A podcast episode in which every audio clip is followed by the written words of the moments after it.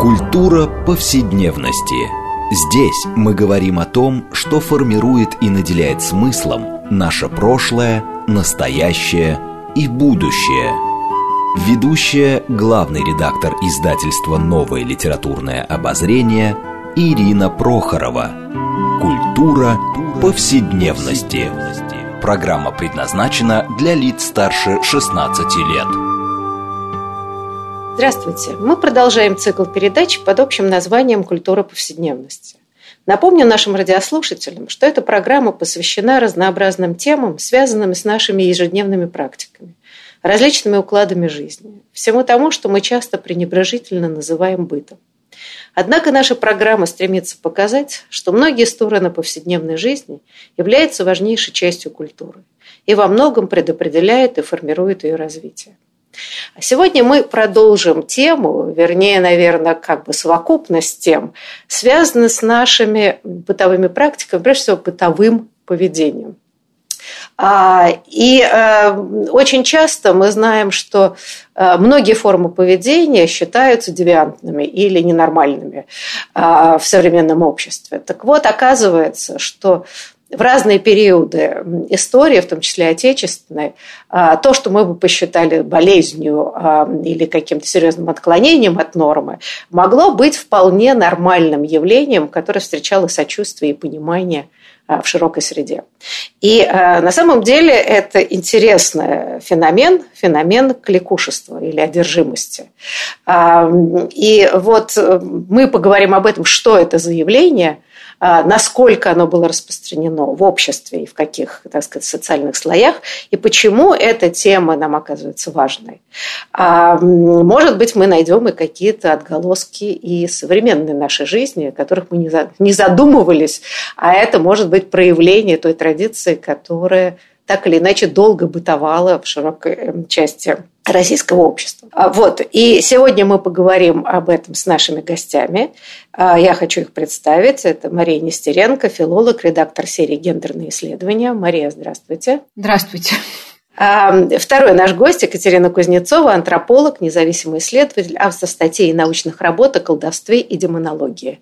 Здравствуйте, Екатерина. Здравствуйте. И я, Ирина Прохорова, главный редактор издательства «Новое литературное обозрение», ведущая программы. А, ну, вообще уж как повелось у нас наши, так сказать, передачи, мы всегда отталкиваемся в наших разговорах от какой-то книги, важной для нас.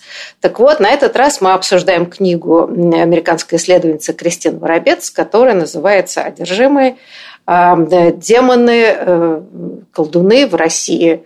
А, да, простите, сейчас я точно вам э, сформулирую, как, как тема называется, да, пардон. Одержимые женщины, ведьмы и демоны в царстве Пардон, России. да. Замечательно. Э, уже само по себе название невероятно завлекательное. А, и вот мы это все будем, конечно, обсуждать. Колдовство у нас э, и демоны – популярные темы в наше время. Но хотела прежде всего все-таки спросить коллег, давайте немножко поговорим о феномене самокликушества да, вообще, что это такое? Обычно у нас это, так сказать, такое есть метафорическое название, да, мы называем так людей, которые вот там блажат, скандалят. А что это такое, как некоторый культурный феномен? Ну, Екатерина, давайте с вас начнем. Да. А, вообще, вот э, если так кратко определять, э, кто такие кликуши, то можно сказать, что это э, женщины, крестьянки, э, по большей части, которые были одержимы, они считали, что они одержимы злым духом. Э, вот. И, собственно, какие-то объяснения того, почему они в этом состоянии находятся, они могли разделяться на ну, такие народные объяснения и больше объяснения близкие к церковному кругу. Это могла быть причина, причина заболевания могла быть э, действие колдуна или же, э, ну, собственно, какое-то неблагочестивое поведение. И те, кого называли э, кликуши, и, и кто сам себя называл кликуши, как это вообще проявлялось? Они начинали Обычно это происходило в церкви и вообще в каком-то контакте со святыми предметами, со священными предметами, э, при пении, например, э, херувимской песни на службе, они начинали э, резко очень э, впадать в конвульсии, могли падать, биться э, озимь и э, начинали что-то выкрикивать. Они могли выкрикивать э, каким-то не своим голосом, могли э, говорить не говорить, а именно а, изображать э, какие-то звуки, похожие на животных. То есть лаял собакой, там мяукал кошкой, кричал лягушкой. Вот такие описания могли быть. И они могли также э, богохульствовать, например, в церкви, могли произносить какие-то э, различные э, неприемлемые ну, в данном обществе, в данной ситуации фразы. В общем-то, тут интересно, что эти, эти женщины, одержимые, кликуши, они ну, это считалось, с одной стороны, это считалось как э, болезнь, то, чему нужно помочь, а с другой стороны, как некоторые, э, как бы, этим могли пользоваться крестьяне, могли гадать, э, могли как бы разговаривать с этим духом, сидящим в ней, вот. Но, собственно, они все равно хотели излечиться и обычно обращались либо к знахарям, либо к священникам для этого. Да, я бы, пожалуй, добавила, что очень близкие, но все-таки не тождественные понятия – это беснование да, или одержимость и юродство, потому что иногда эти понятия как бы сливаются.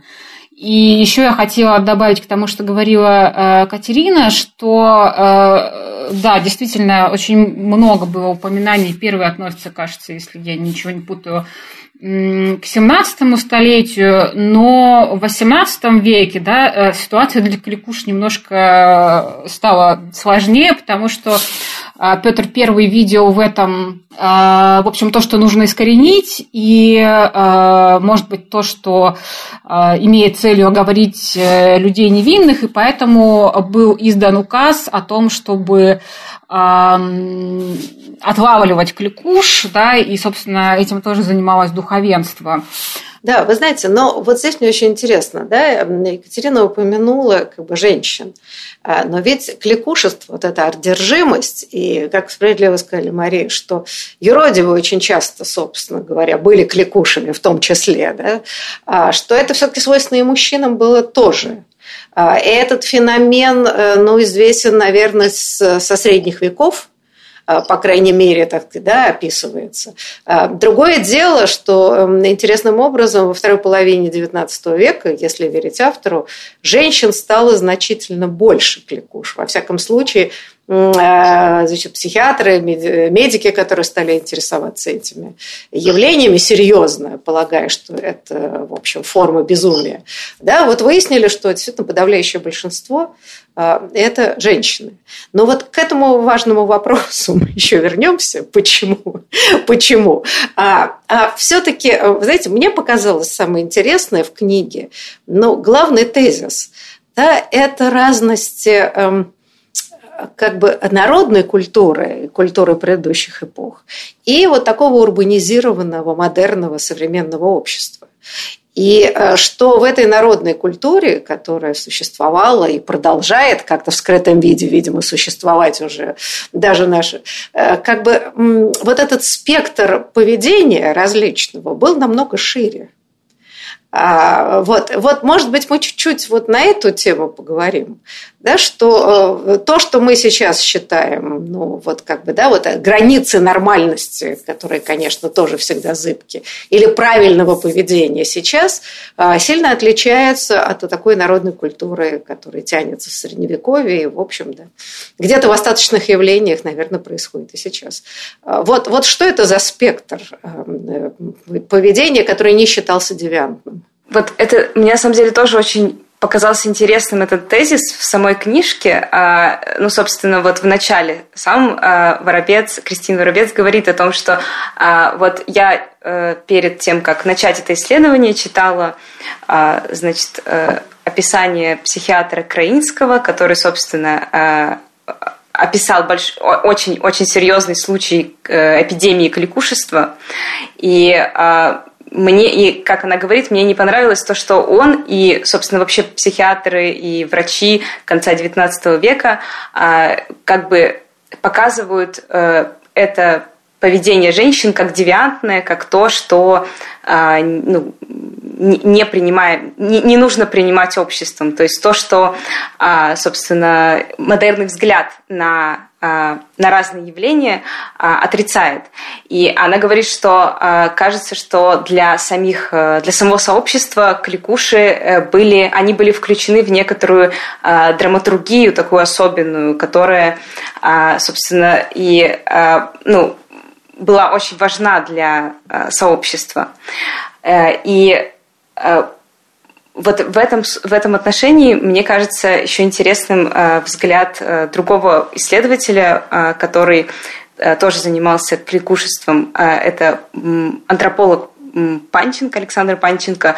Он говорил о том, что кликуши собственно, проговаривают какие-то скрытые и скрытые мысли, то, что нельзя говорить напрямую, они э, э, проговаривают за э, людей в своем сообществе. Допустим, кликуши, они могли очень громко и четко выкрикивать имя того, кто их испортил, то есть считалось, что это колдун, который наслал на них эту нечистую силу, и таким образом они Э, ну, как бы указывая на какого-то конкретного человека, они э, э, могли таким образом обнажать какой-то конфликт между людьми, который, какой-то важный в этой среде конфликт, среде крестьян.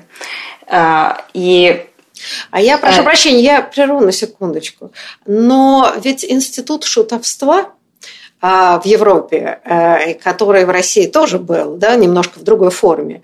Не если это некоторая аналогия, да, шут, который мог себе при дворе позволить, и я думаю, что во многом он был отчасти и кликушей, а, э, позволить себе мог говорить совершенно чудовищные вещи, и даже неуважение к царю или королю, соответственно, а то, чего не могло себе позволить общество. Не если это тоже какие-то формы, вот такого девиантного поведения, как культурные нормы, э, которая позволяла в таких исключительных ситуациях вот, говорить какие-то вещи, правду, э, да, но при этом в, ну, в стиле одержимости, по принципу человек, он не понимает, что он делает, что он говорит, и потом не помнит, что он говорил. Э, вот нельзя такие вещи сравнить с вашей точки зрения? Мне кажется, что, их, что они вполне сравниваемы. И вот, кстати, то, а, тоже, о чем говорит э, Кристин Воробец, она же сравнивает тоже кликуш и юродивых, но, а, собственно, говорит, что они отличаются тем, что, ну, как бы про юродивых представляли, что они можно сказать, одержимы святым, э, чем-то святым, а кликуши наоборот, э, про них говорили, что они одержимы нечистым духом, э, вот, но в целом их поведение даже в народе иногда бывали, бывало могли не отличить, да, мне кажется, что очень даже можно сравнить. Да, Мария, а вот здесь я хотела вас спросить, вот, мне кажется, в книге очень важный тоже момент, это отношение православной церкви а, к юродивым и к ликушам. А, не совсем э, на самом деле, как мне кажется, э, привычным. То есть, э, я знаю, когда я начала читать книгу, у меня было такое, видимо, расхожее представление о том, что церковь должна была бы теоретически бороться с этим поскольку это ну, могло считаться какими-то языческими да, какими-то обычаями. Церковь с ересью языческой боролась на всем протяжении, не очень успешно, но боролась, э, как мы понимаем. А вот вдруг неожиданно я читаю, что как бы церковь совсем заняла какую-то довольно интересную неожиданную позицию по отношению к одержимым и пчеловиродивым. Вот могли бы вы немножко прояснить, собственно, да, что это было и почему? Ну, мне кажется, что здесь все-таки надо э, развести эти понятия, потому что все-таки юродивые или в западной традиции шут – это не кликуша и это не одержимый. Наоборот, в православии э, юродивый – это часто странствующий монах или, или религиозный подвижник, и у него совсем иная цель.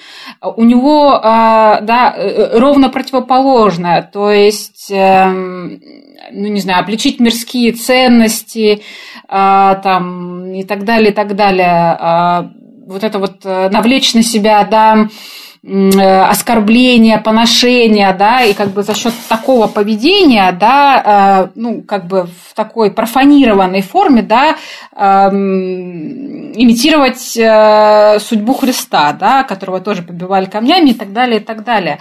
Поэтому отношение православной церкви к юродивым – это немножко другая история, потому что даже если мы э, там, вспомним э, русскую литературу, э, да, и там э, княжна Марья э, Балконская, которая, значит, все над ней потешаются, в смысле, ну, не потешаются, да, и вот и князь Андрей, и отец, э, и Балконский старший, и они как бы недовольны тем, что Марья все время а, значит, этих э, юродивых привечает. Да? То есть там, конечно, тоже было, вероятно, много такого, как сказать, чистых на руку юродивых, назовем это так. А, что касается кликушества, то все-таки, мне кажется, и Воробец об этом пишет, в кликушестве видели а, некую опасность, да, опасность для сообщества, опасность для э, отдельных людей. Да, но смотрите, да, в общем, кликуши действительно считала, что в них селился дьявол. И э, ну, как бы вот эти припадки, э, да, они часто происходили именно при службах церковных. Не всегда, но очень часто. А, и в этом смысле описание и очевидцев, что, как ни странно, например, крестьяне и даже, так сказать, церковь относились к этому снисходительно и даже сочувствием. Там, накрывали их значит, платом, значит, воздух, да, это называлось, так сказать, вот, там, церковным облачением, позволяли им, э, так сказать, отдохнуть после припадка, и попытка молиться над ними, чтобы этого духа изгнать. То есть, грубо говоря, получалось, что этих кликуш не наказывали.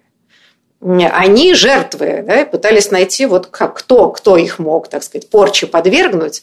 И в этом смысле, скорее, это было такое сочувственное отношение. А, во всяком случае, никто их париями изгоями не делал. Э, что совершенно, казалось бы, противоречит э, ну, вот нашим таким современным представлениям. И что меня, например, удивило, ну тут я автора, так сказать, э, на это пусть на совести автора будет, что как раз церковь в каком-то смысле защищала их, потому что идея была, что их можно излечить молитвами, покаяниями изгнать духа, и такие случаи бывали, да, что женщины вроде бы... И это вступало ведь в прямое противоречие со светскими властями которые хотели да. изолировать таких людей. Они считали, особенно в середине уже XIX века с развитием медицины, а, интересы к психиатрии, что, значит, этих ну, вообще в сумасшедший дом надо отправлять. А церковь, так сказать, вот с ними вроде бы как носится. И здесь явное противоречие. Да, и более того, вот э, я упоминала указ Петра Первого, вот я сейчас посмотрела, 1715 года, э, да, и, как я уже сказала, передавать их гражданскому суду, э, эта обязанность была возложена на духовенство местное, и э, позднее был специальная, как бы специальная поправка к этому указу, что э, вот те э, священники, которые не исполняли эту э, обязанность, то есть не передавали их э, гражданскому суду, их лишали сана. То есть действительно это было настолько как бы распространенное явление, что потребовалось да, введение дополнительных санкций для тех, кто э, это правило не соблюдает. Да, Екатерина. Да, у меня тут есть комментарий. Э, вот на самом деле то, что э, духовенство не всегда выступало против, а и не всегда вот эти вот требования светской власти исполняла. Даже э, автор, она тоже об этом говорит, и, кажется, она объясняет, ну, я помню вот такое объяснение из книги, что, э, собственно, для духовенства и для церкви очень была важна история этих чудесных исцелений, чудесных исцелений кликуш. Потому что, ну, собственно, в, в них, в этих исцелениях была показана сила, сила церкви, сила веры а, в борьбе с, со злом, в борьбе с дьяволом, в борьбе в целом со злыми силами. А, но здесь интересный момент, что и в народном понимании, и в церковном понимании, собственно, что было с кликушей. Ей владевала, не, ей владевала некоторая нечистая сила. Но э, все-таки э, в народном понимании были свои нюансы о том, что это мог э, насадить колдун, э, и э, они могли обращаться, например, не только к священникам за тем, чтобы их отчитали или их излечили, а к своим знахарям. Вот это вот церкви часто очень не нравилось, вообще местным священникам часто не нравилось. Им хотелось, чтобы все-таки, ну, даже если у них своя какая-то есть интерпретация у крестьян, все-таки, чтобы они обращались именно к церковной инстанции за, за помощью и за исцелением. Вот. Но а, на самом деле, и тоже, кажется, э, приводятся в книге некоторые упоминания а, о том, что были вот эти вот рапорты епископов, тоже то, что еще в Петровское время обязали делать, э, писать рапорты о всех вот э, каких-то не нерегулярных, так сказать, проявлениях религиозности в своем приходе. Вот. И бывали такие рапорты, когда сам, ну, собственно, сам священник говорит о том, что здесь колдовство, и здесь вот такое творится, что, в общем, и мне самому страшно, отправьте меня в другой приход. То есть, как бы все равно была, были какие-то местные священники, которые все-таки были близ, близки к этой народной интерпретации. Вот. И, в общем-то, и, и то, что чудесные исцеления были важны, и то, что были священники, которые принимали э, э, даже э, то, как это объясняли крестьяне, мне кажется, вот это может быть объяснением, почему, э, почему они не всегда э, следовали э, этим предписаниям светской власти. Ну, то есть вы хотите сказать, что я не знаю, горизонт понимания реальности у многих, так сказать, православных священников, в общем, не был шире его паствы. То есть, грубо говоря, сами священники многие верили в колдунов, э, способных, способных, так сказать, вселиться в прихожан, и, да, так сказать, вот этот страх перед знахарями, которые всегда существовали в деревне. И, и даже значительно большие времена, знаю некоторые рассказы просто старых людей э, вот уже в 20 веке, в моем детстве, что в деревнях э, это немножко иногда называлось по-другому, но вот эти народные целители, полуколдуны, что угодно, они все равно существовали в деревнях. На удивление, да, это, эта традиция как-то осталась невероятно живучей и нескоренимой. Вот. Но так я понимаю, что в данном случае вот здесь Здесь было взаимопонимание церкви, большей части, и народной культуры. То есть это была все часть народной культуры, которую разделяли сами священники. Я правильно понимаю? Э, ну, э, э, и да, и второй нюанс это то, что действительно даже те, кто не э, разделяли, а для них могла быть важна, мог, например, быть важен именно вот этот обряд изгнание этого э, демона из э, больного. И тогда в таком случае, что бы ни сказал крестьянин, допустим, если он сказал, что это его э, околдовали, что у нас тут соседка моя колдует. А для него было важно именно, могло быть важно именно вот это, как бы его, уже его интерпретация, которая была тоже отлична а, от светской, что никаких колдунов нет, и что исцеление тоже, ну, вот эти чудесные не действуют. То есть он мог и не верить в колдунов, но, допустим, верить в то, что он борется сейчас с нечистой силой и со злом, в общем, в человеке. Да, вы знаете, ну вот как всегда на самом интересном месте подступил перерыв, я думаю, что мы после него продолжим важнейшую эту тему об одержимости, колдунах, вообще народной культуре, народных э, верований, и насколько они важны для изучения, и насколько они стойкие на самом деле, даже и в модерную эпоху. Вот. Так что я прошу наших радиослушателей не переключаться. После перерыва продолжим обсуждение важнейшей темы.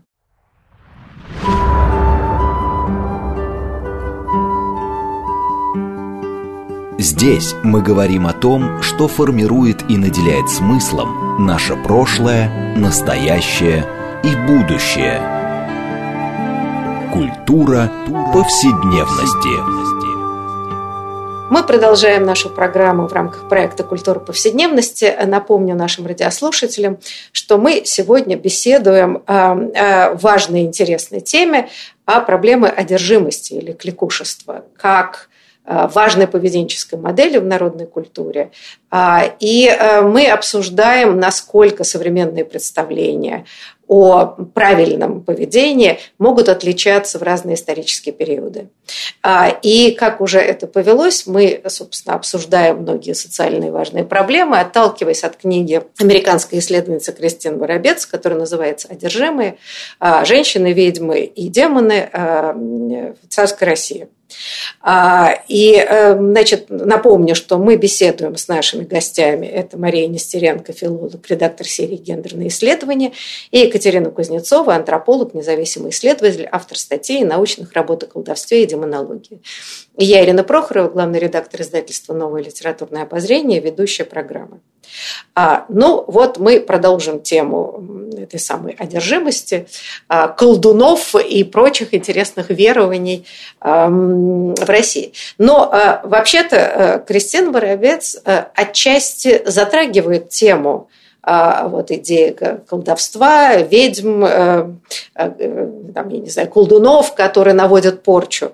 Но ведь действительно это же явление ну, характерное для европейской ну, не знаю, как не в европейских странах, да, других культур, но, да, там, мы же помним эту знаменитую салимскую, процесс над салимскими ведьмами, как раз да, в конце 16 начале 17 века, а, страшную, где там было повешено огромное количество людей, а, потому что в этой деревушке считали, что всех, всех попортили колдуны, и там была такая массовая истерия и действительно одержимость.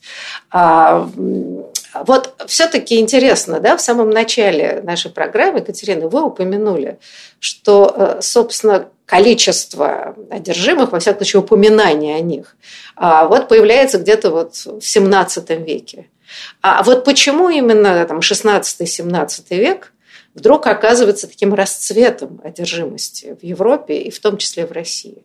Это стали их замечать, это стало проблемой, для власти, или, или количество реально одержимых вот, людей, которые впадают в эту страшную истерию, а, действительно увеличилось. Вот это можно как-то понять, в чем дело? Да, но Мария, кажется, хочет как-то встрять. Да, ну хорошо. А, э, ну, кажется, сама, не то есть не кажется, а сама Воробец э, пишет о том, что вот этот всплеск э, интересов к кликушам и то, что их стали так активно замечать, не в последнюю очередь был связан с церковным расколом и с тем, что на его фоне, собственно, возрос, возросло количество суеверий в общем-то, да, как бы явление действительно, если проводить э, какие-то параллели с э, относительной современностью, то э, мы можем вспомнить, что в 90-е годы тоже ведь, вот когда происходили такие тектонические сдвиги в обществе и в его устройстве, что было просто расцвет всевозможных гадалок. Кашпировский чумак, заряжение Чум... водой через Чум... телевизор. Да, да, именно. То есть, как бы вот в моменты каких-то такой вот социальной смуты, э, да, всегда возрастает вот такое э, количество суеверий. Мне кажется, здесь еще один момент, о котором тоже вот говорит э, Воробец. А, в общем-то, ну, и как она связывает именно то, что кликуш стали много замечать, и они начали попадать в источники, то есть вот следственные дела в том числе а, в XVIII веке, вот, и вообще вот в Петровскую эпоху, а, собственно, кажется, что вот э, раскол, он еще и э, повлек за собой то, что э, власть захотела получше э, контролировать, контролировать э, религиозную жизнь, э, ну, вообще своих подданных. И, в общем-то, сам, сами законы, они начали работать на то, чтобы, чтобы этот контроль осуществлять э, более эффективно и чтобы э, люди, которые там, не знаю, хоть как-то, хоть немножко а, отклоняются от разных э, проявлений религиозности, которые предписаны, которые, ну, которые, в общем, после раскола стали обязательны, все они пресекались. И в том числе, ну, еще то есть мы не можем сказать, мы не можем сказать э, до XVIII века, допустим, э, о, очень мало можем э, сказать, сколько было кликуш, там какую-то статистику провести. Следственные дела в основном все-таки о кликушах начинают появляться после Петровского времени, как я поняла из, ну, из работы Кристин Воробец. И, в общем, из, из других тоже работ, которые затрагивают следственные дела и э, документы, в которых мы узнаем о кликушах. Вот. И кажется, что это может быть связано э, именно с тем, что появляются источники, ну то есть как бы, что на них обращает внимание власть. Возможно. Возможно, конечно, и, и, и самих кликуш там стало больше. Ну, да, вот тут, мне кажется, да, я, во-первых, ошиблась, конечно, процесс над сальмскими ведьмами – это конец 17-го, начало 18 века. Пардон. А, ну, а, вот, может быть, действительно, то, что Мария сказала, что в такие разломные эпох, а, а это вот как бы, да, там 17 век, это вот начинается такая модерность, да, где появля... начинает появляться светское государство со своими законами, попытка унификации жизни, а, и э, это дает всплеск некоторой вот такой реакции народной, да, где, где все это интерпретируется а, вот в таких терминах, там, без попутал, эм, и общее, общее Э, тревога в общей неопределенности, она создает этот эффект. А, но вот э, все-таки я хотела бы вернуться к тому, что было затронуто в самом начале что э, в какой-то момент, а именно с середины XIX века, кликушество стало таким преимущественно женским занятием, скажем так. Мужчин было намного меньше. А вот почему это происходило и как на это вообще реагировала власть и общество? Эм, ну, это, видимо, действительно так было, судя по цифрам. Так вот, какие объяснения здесь существуют? Как это, во всяком случае, мне интересно, как это объясняли люди в XIX веке, как мы это сейчас видим. Может быть, мы об этом поговорим? Да. Кто бы хотел начать? Мария, ну давайте с вас. Ну, тут, э, собственно говоря, еще дело в том, что э, век, особенно его вторая половина, да, это такой э, всплеск и рост вообще медицинского дискурса. И особенно того, что касается, э, ну, скажем так, душевных болезней, потому что говоришь, что вот психиатрия, да, такого термина еще не было.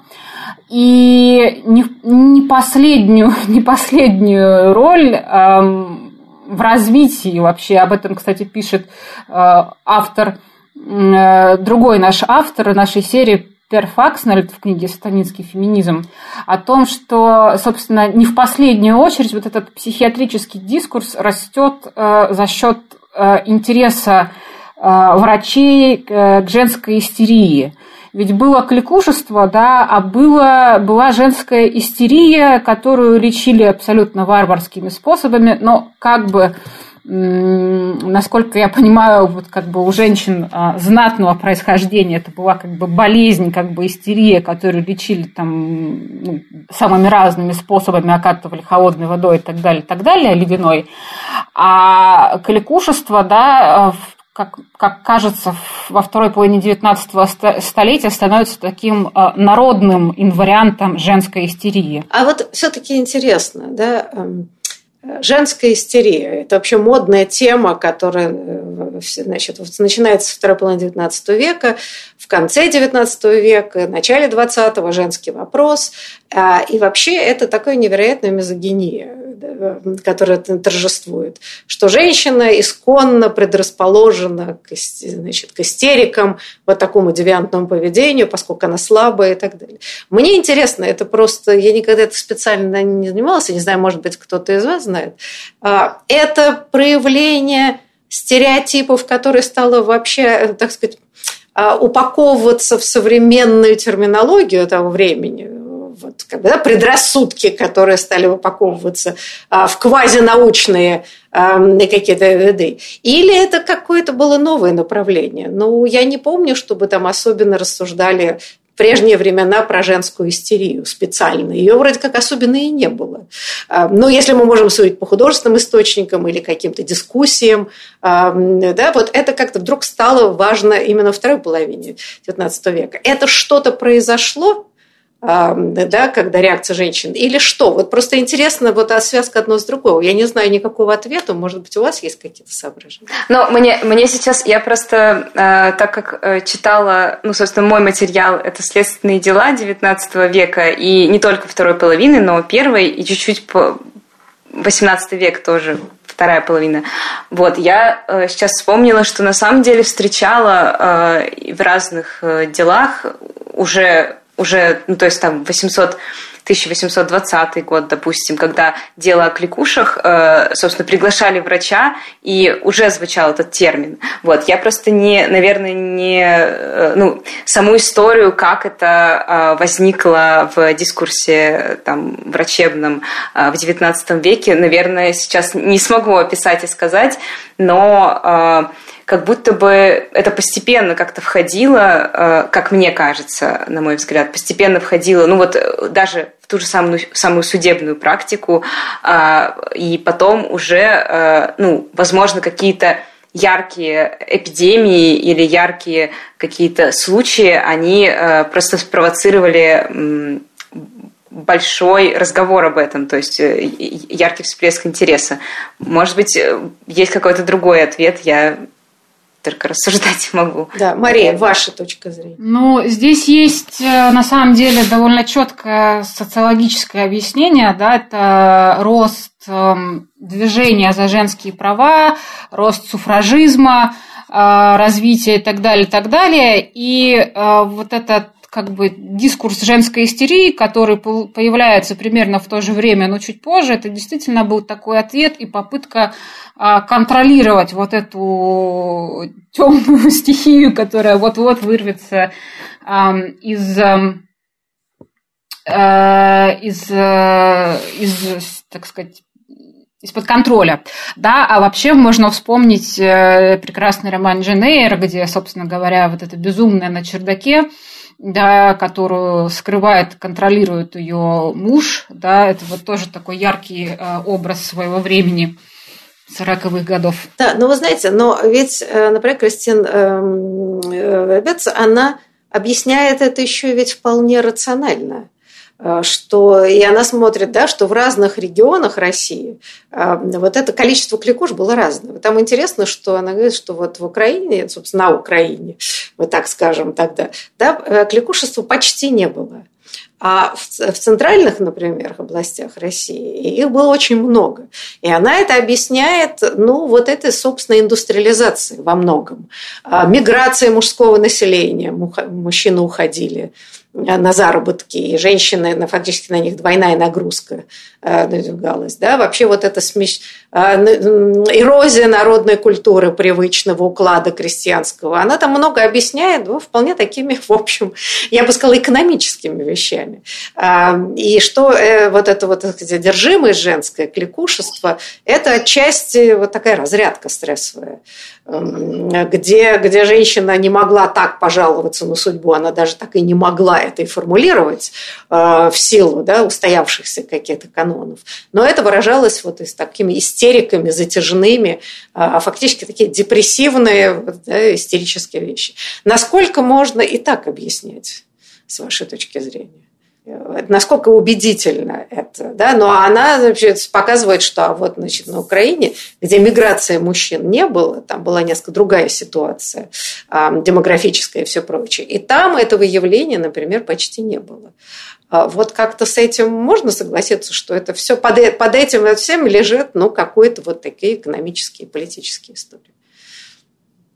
Как вы полагаете, Катерина? Или эта ситуация да. намного глубже? Ну, и на самом деле ее и сама Воробец э, рассматривает как э, то, что намного глубже. Она же э, говорит об этом как об одной, об одной как бы, из возможных интерпретаций. И в том числе она, кстати, говорит и про социальные возможные причины, связанные с отношениями в семье, допустим, когда очень много, ну, когда ты там молодая девушка пришла в дом к мужу, и у тебя есть, ну, какие-то как бы женщины старше тебя по иерархии, э, вот, и там, не знаю, какие-то обязанности, которые, возможно, на тебя чрезмерно, чересчур возлагаются, э, тоже какое-то напряжение, связанное с конфликтами в семье. И, собственно, а, она, например, объясняет э, то, что ну, вот эти вот женские обвинения в колдовстве в одной семье а, тем, что как раз вот э, это может быть попытка слабого, а, слабого члена семьи, а, ну, нового, возможно, как раз вот эти иерархии немножко передвинуть, немножко сделать так, чтобы с нее какой-то груз э, тяжелый и работы, и какое-то эмоциональное, какое-то эмоциональное напряжение немножко спал.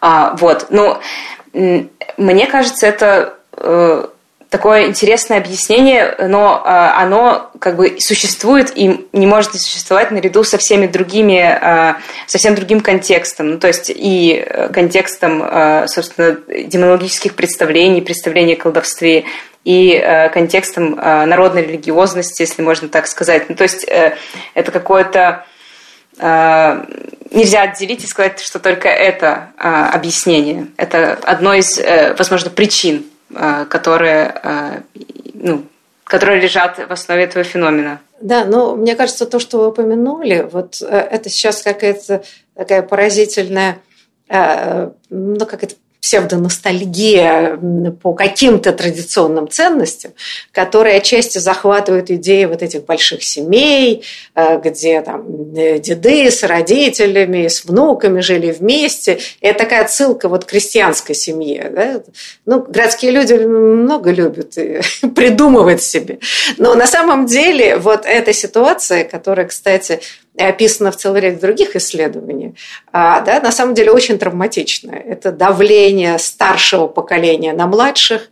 А, но, например, там, это уже не о женщинах, а о мужчинах, когда младшие сыновья мечтали уйти из этой большой семьи, отделиться и жить своим двором. Это было, так сказать, почти неосуществимая мечта. И что часто отец э, э, как бы, бунтующего сына сдавал, забревал в армию, э, то есть практически да, на весь век, в рекрутчину для того, чтобы подавить сопротивление младшего поколения. Вообще это огромное количество трагедий.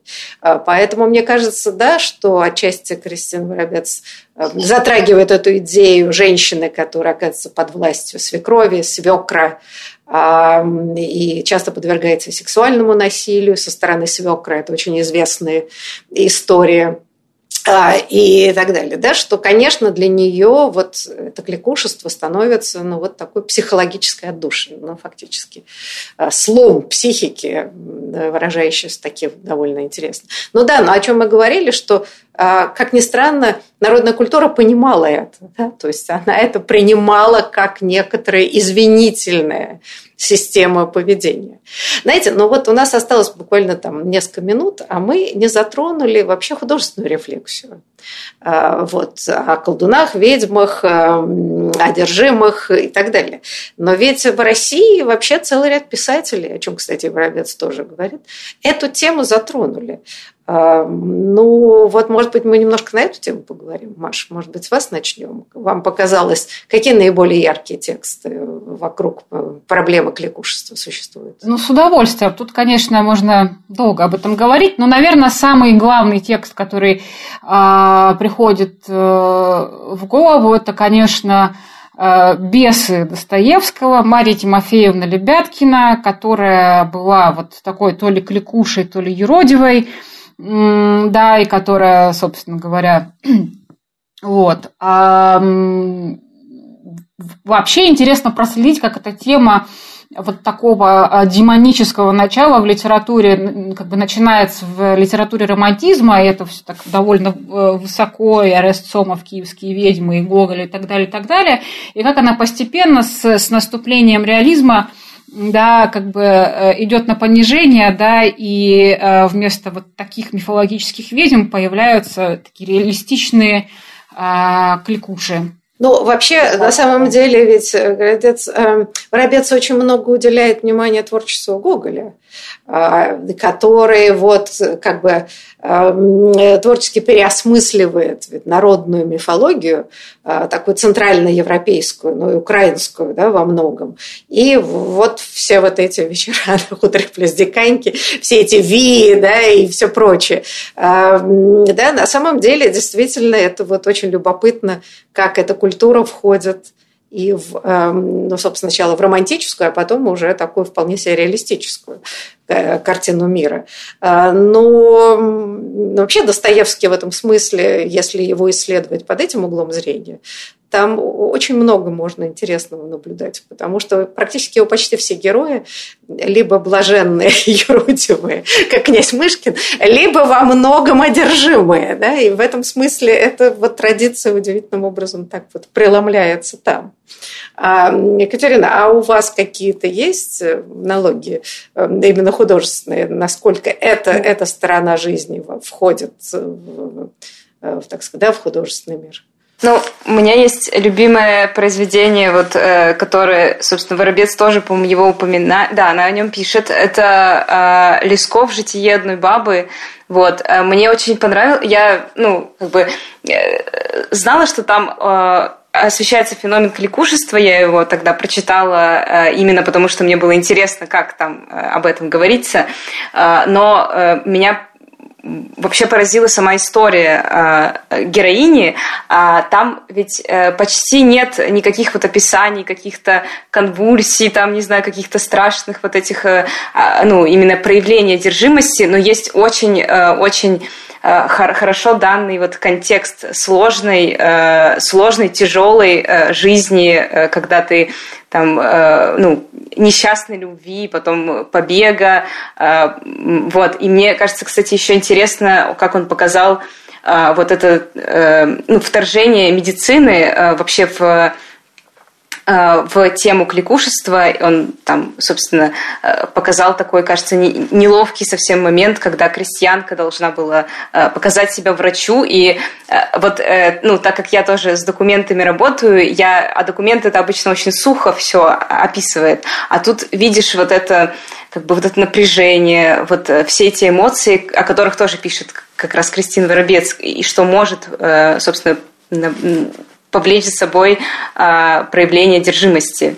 Мне кажется, что очень... Э, ну, для меня просто это один из самых ярких э, таких примеров художественного осмысления кликушества. Да, ну я помню, да, какое впечатление на меня еще там в отрочестве произвело а, упырик э, Алексея Константиновича Толстого, да, и ну, вообще вся вот эта проблематика леших, чертей, а, русалок, а, значит, а, ну и вообще, мне кажется, да, вот это действительно восточноевропейская народная мифология, а, удивительно как-то проникла в русскую культуру. Ну, естественно, под влиянием романтизма, поскольку стало модно и важно собирать э, фольклор, и он очень как-то вписался э, в российскую жизнь, которая всегда была полна э, парадоксами и, и драмой. И мне кажется, что вот книжка как раз Кристина Воробец, она дает какую-то пищу для размышления не только о феноменах кликушества, вот его такому историческому развитию и народной культуры, но и как много из этой народной культуры трансформируется в современную жизнь становятся какими-то ритуалами да, даже политических акций. Э, наверное, это требовалось бы отдельное исследование этой важнейшей темы. Вот. А, к сожалению, мы много чего не успели обсудить. Программа наша подошла к концу. Я благодарю наших гостей. Большое вам спасибо за интересный разговор. Ну, я думаю, проблеме колдунов одержимы и прочих подобных интересных явлений, мы еще, конечно, вернемся. Спасибо вам большое.